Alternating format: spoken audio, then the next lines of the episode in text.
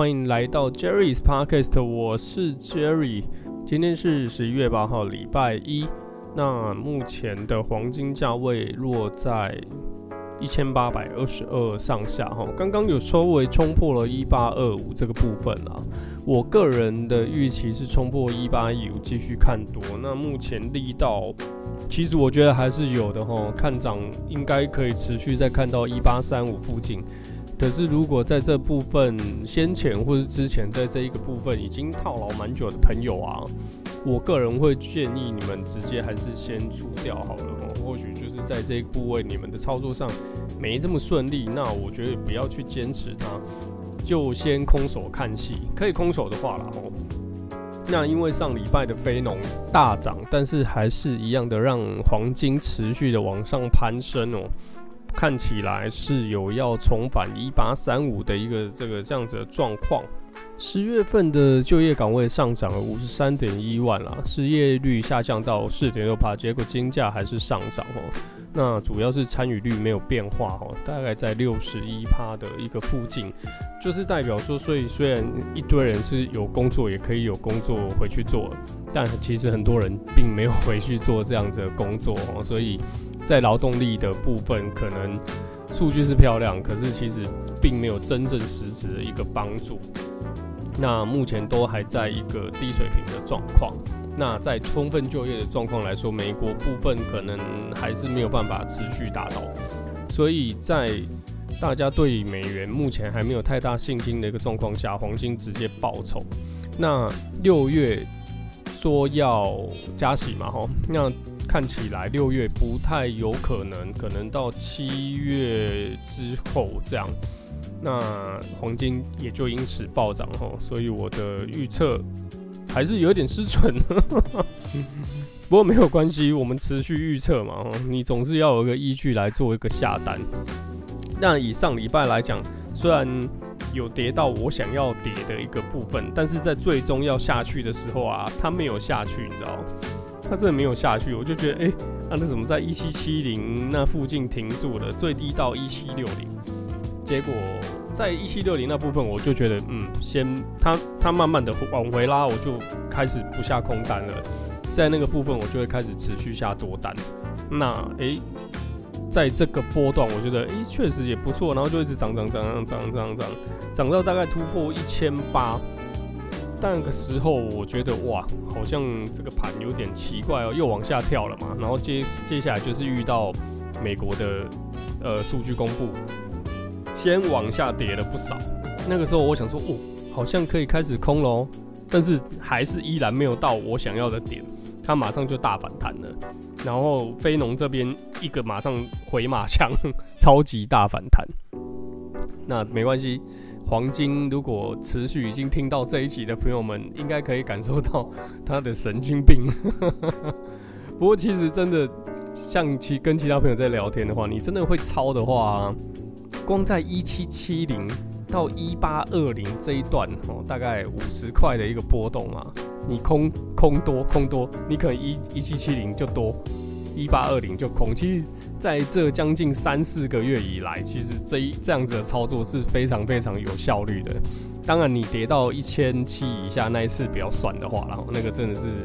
莫名其妙，然后那个真的是跌得有点太夸张了，它没有循序的一个往下跌，然后整个大回拉，我都觉得他们是在洗单哦，都在洗单。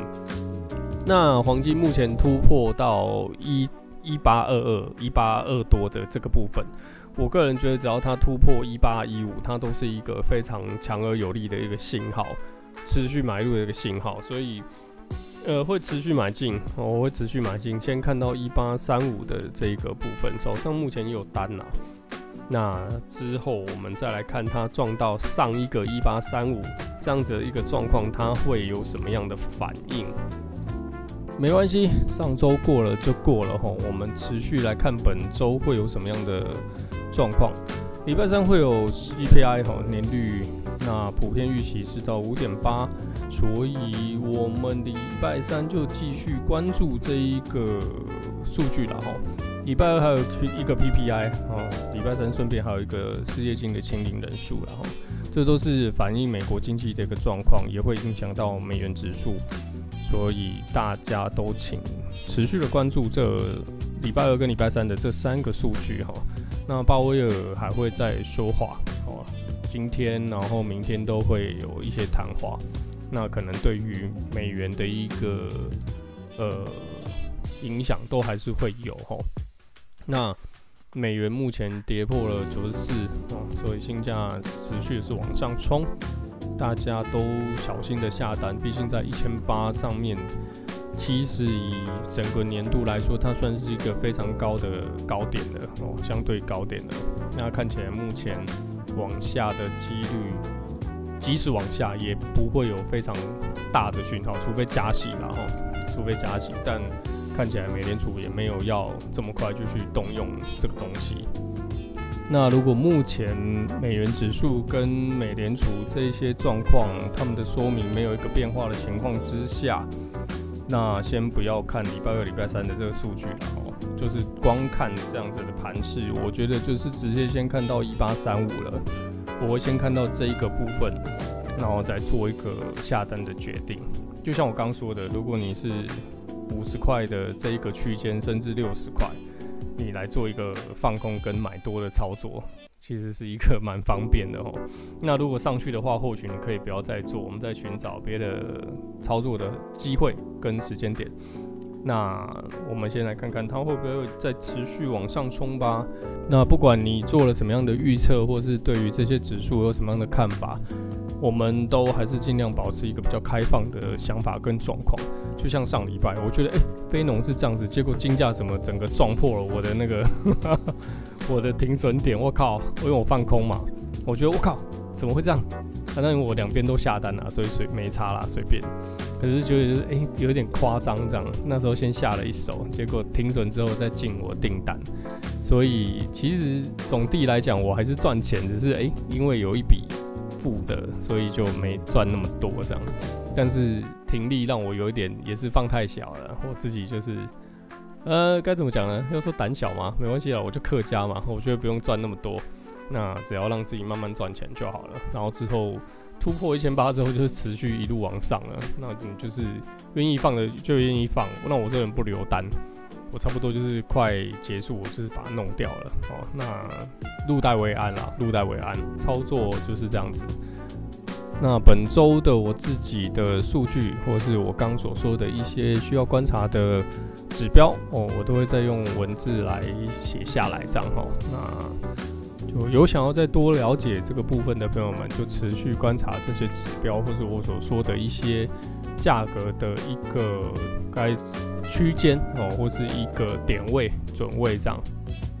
那黄金周报就讲到这边哈，我就不再落落长的讲太多，讲太多可能大家会记不住了哈。我觉得有些东西文字化可能比较再好一点。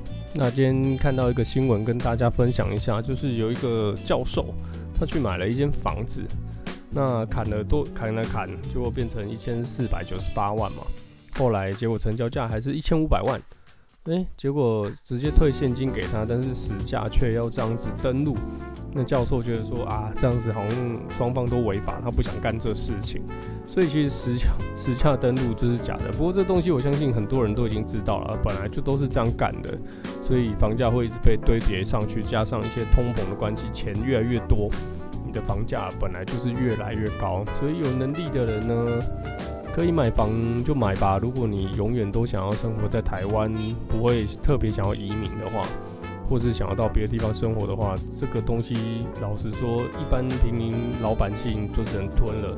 那有一两个医生朋友，其实也是过得要买房也没有那么容易啦。虽然说他们薪水都是几十万在赚，但他们还是跟我说很苦，我都不知道他们在苦什么。那我们这种一般只赚个十万，甚至不到十万，那有一些人根本就是低薪，可能拿最低工资，或是了不起三万，那怎么生活啊？你买房，甚至你也存不到头期款哦。那又要面临租房的问题，这个真的是台湾这一个世代会面临到的事情。那很多老人也会说，我们八零后、九零后。零零，现在都零零了嘛，那都不能吃苦啊，草莓族啊，以前他们多辛苦，可是他们真的没有注意到房价吗？那前阵子我记得看到人家抛那个旧报纸，什么大安区几百万的房子这样。当然，就是对比那个时候台湾籍英卡巴嘛，那那时候其实钱真的很好赚。在小时候的时候，几十年前，自己父母亲也是做生意的，那个钱真的是赚很快哦。那大家也不会舍得，也不会舍不得花钱啊，说错。就是随便哎哎 side boy 啊，然后就很多人就是乱买啊，就是大大那个该怎么讲，玩地下迁赌的那个时期，我小时候最多的最兴盛的那个时期，真的很多很多有钱人，我都印象有一个阿伯非常有钱，然后每次跑来看我，他很喜欢我，然后他们都问我要不要做他儿子之类的，我都嗯，到底是为什么？那每次看到我。我的小小学，不是幼稚园吧，随便出手，这是几千块当零用钱，我都觉得，嗯，怎么会这样子？就是我也我也不知道，那反正可能就是大家都很有钱还是什么的。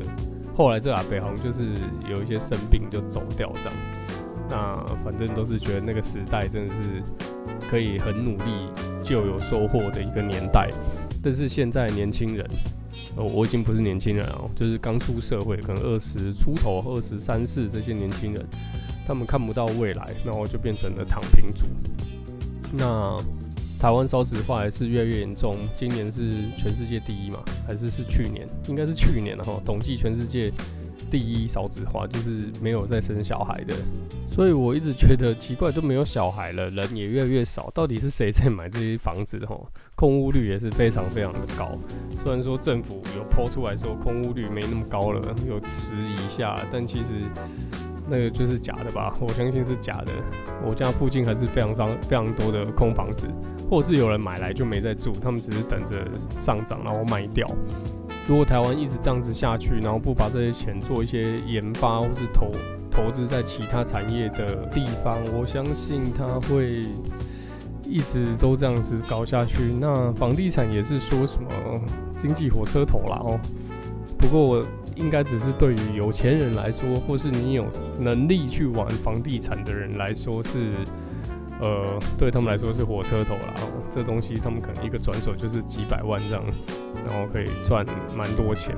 那可能是很多人的年薪哦。那不过我真的觉得这样下去真的不行啊！躺平族越来越多了。躺平族如果有没听过“躺平族”这个名词的人，这边稍微解释一下，就是反正。不管再努力，你也赚不了多少钱。你买不起房子，你买不起一些比较昂贵的东西，然后你的薪水只能够支持你，就是度过正常的生活，这就是躺平族。那他们也就不想努力了。那我相信台湾不会有太多未来，因为毕竟不管什么样的产业、什么样的工作，都需要年轻人来有更多的创造力，有更多的新鲜的肝嘛？来去支持一个新兴的产业，这样。我个人还算幸运，我是七年级投的。那很多就是在我更后面的就更惨。我都记得我刚出社会那一年就金融海啸，超难找工作的。不过依靠自自己还算是国立大学毕业，还有一些面试机会，然后也能够持续的有面试这样。那我相信，如果再更低阶一点的，他们只能够去找。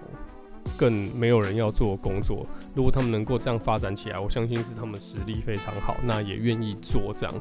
但是现在，仅除非你是很高的学校、很好的学校毕业的，不然如果你可能是私立学校毕业的，或许你在找工作就更辛苦了。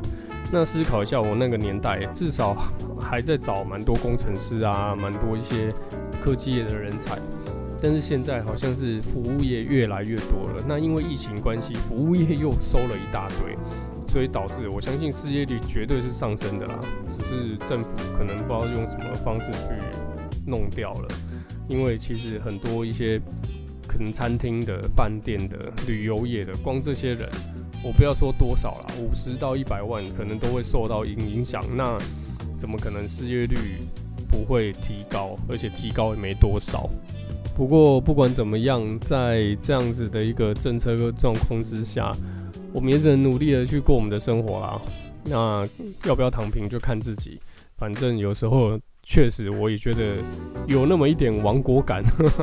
你后面是没有人的，我们这些人老了之后，谁要去做那些劳力类啊，或是服务业的工作？那你持续的只给低薪，我相信这个国家越来是越没有竞争力，只能够以目前自己已知的方式，比如说操盘或者我自己投资，来赚取更多的养老金。但不管怎么样，我还是觉得人生还是要怀抱着希望啦。有梦最美，不一定哪一天突然就是你热爱的东西，你做的东西就大发了。我自己很喜欢的一个乐团叫血肉果汁机，他们上个礼拜金鹰奖得了很多奖。那我其实看看他们的表演已经看了五五六七年了。从第一张专辑《居狗》一直到现在，那中间他们也跟一些知名人士合作。第三张专辑有跟 OZ，当然那个年轻人比较懂。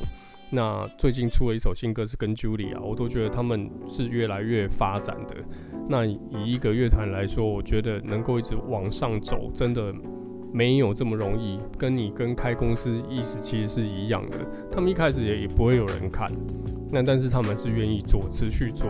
然后发光发热，非常恭喜他们哦，在金鹰奖得了这么多奖项，这算是替我喜欢的乐团，然后替台湾的乐团也稍微小小的表扬一下。但我觉得金鹰奖并没有那么多人看，大部分都是比较独立音乐的部分。然后，呃，一般人其实真的没有人介绍的话，你不会去碰触到的，因为没有那么多草东，没有那么多茄子蛋，所以。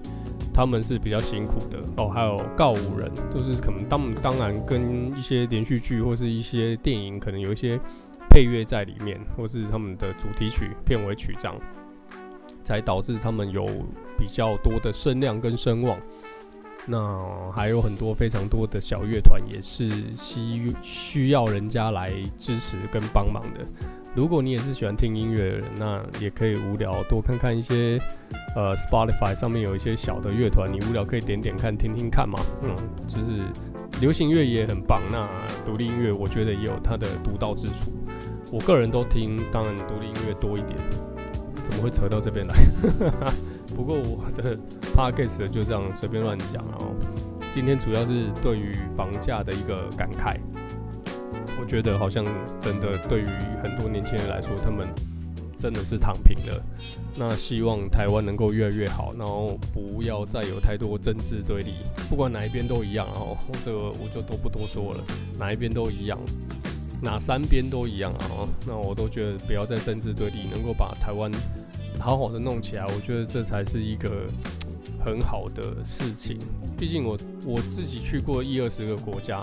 我真的觉得台湾是个很棒的地方，除了你的路很烂以外，不过基础建设都很好啊，水电那些什么鬼的，交通都还算不错，也持续都有在进步跟发展。